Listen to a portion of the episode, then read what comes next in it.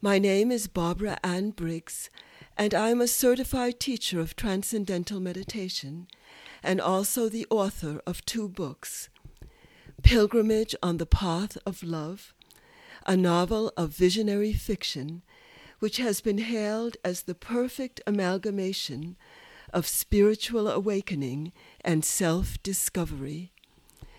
I'm also the author of The Contribution of Maharishi's Vedic Science to Complete Fulfillment in Life.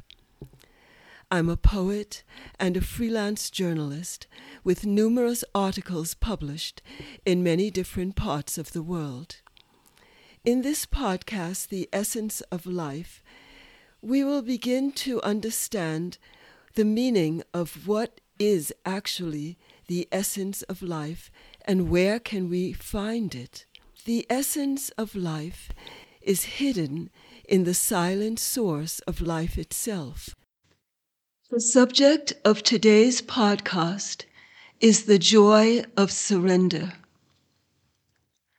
On the spiritual path, one often hears the term surrender referred to as a requirement for living life in harmony with a higher power. It is almost as if one is required to let go of certain limitations or restrictions in one's thinking and behavior in order to make progress on the spiritual path. Surrender implies giving up of those impediments which bind one to a narrow, circums- circumscribed vision of oneself as a particular body, race, caste, religion, culture, or profession. Of course, all these labels are relevant, but they do not express the highest truth of who one really is. Surrender implies expansion, openness, willingness to embrace a wider paradigm of who one is.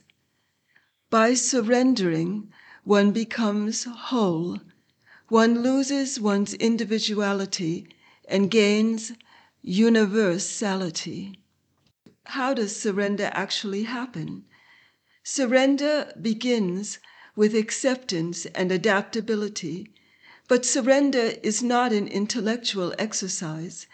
It is a spontaneous letting go, a willingness to trust, a heartfelt faith in the inherent order, in the cosmic design of life. It is only when one accepts what is that one can surrender to what is to come. To flow with the current of life, one must be like a fluid wave in the ocean Waves move without any effort, carried by the surging magnitude of the ocean. Waves move fluidly, gracefully, effortlessly forward without straining. When one surrenders, one feels the mighty force of nature guiding one's movement forward. One feels as if one is being carried towards one's destination by a power greater than one's individual will. The joy of surrender is that it gives one the ability to live more fully in the now, to let go of some of the burden of memories of the past and expectations for the future. One can just be present and live simply, naturally, with greater freedom. Surrender means to yield. When one yields, one can withstand, withstand anything that happens without losing one's balance. One can be buffeted by storms, but not overthrown by the winds of change, no matter how turbulent they may be. One knows deep within the core of one's being that everything will become right in the end, that one will find one's way home. In the Tao Te Ching of Lao Tzu, it says, The surest test, if a man be sane, is if he accepts life whole as it is, without needing by measure or touch to understand the measureless, untouchable source of its images, the measureless, untouchable source of its substances. When one surrenders, what does one surrender to? One is actually surrendering to one's own inner self, the Atman, the soul, the silent inner guide that inspires without imposing or forcing. The inner self is the link between individual intelligence and cosmic intelligence, between the soul, the individual soul, and God.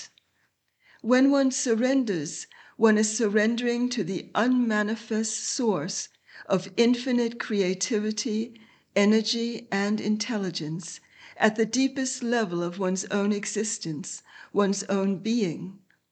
The process of surrendering is like the process of a wave melting into the rhythmic rise and fall of the ocean. One surrenders to the flow of life, the dance in which the dance and the dancer become one. The mystic poet Rumi says, When you do things from your soul, you feel a river moving in you, a joy. When one surrenders to the self, one is surrendering to the source of all that is good, true, and beautiful in the universe.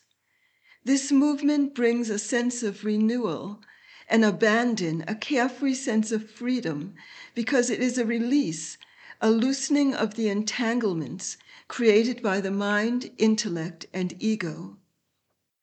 How does one arrive at such a state of surrender? The first and foremost method is simply by relaxing and letting go, just by being simple by freeing the mind of worries, doubts, and fears, by smiling at life and accepting cheerfully whatever comes. By surrendering, one gains the ability to move forward patiently with grace and faith. One arrives at the state of surrender by letting go of the ego, the small self that attempts to control, to manipulate, to force events, people, and situations into the shape it desires. The ego tends to interfere with the natural flow of the current of one's life by over asserting itself in an effort to gain mastery over the field of change. One becomes anxious when things don't go the way we want, but this anxiety actually creates obstacles on the path of achievement. As one evolves on the spiritual path, one gradually begins to feel that there is a reason underlying the apparently unpredictable occurrences and challenges one faces, and that by deepening one's awareness of oneself, one can progress toward a state of inner peace and harmony. One becomes a seeker on the path of self knowledge. The path to surrender has opened like a flower, one's awareness begins to open to the inner sun.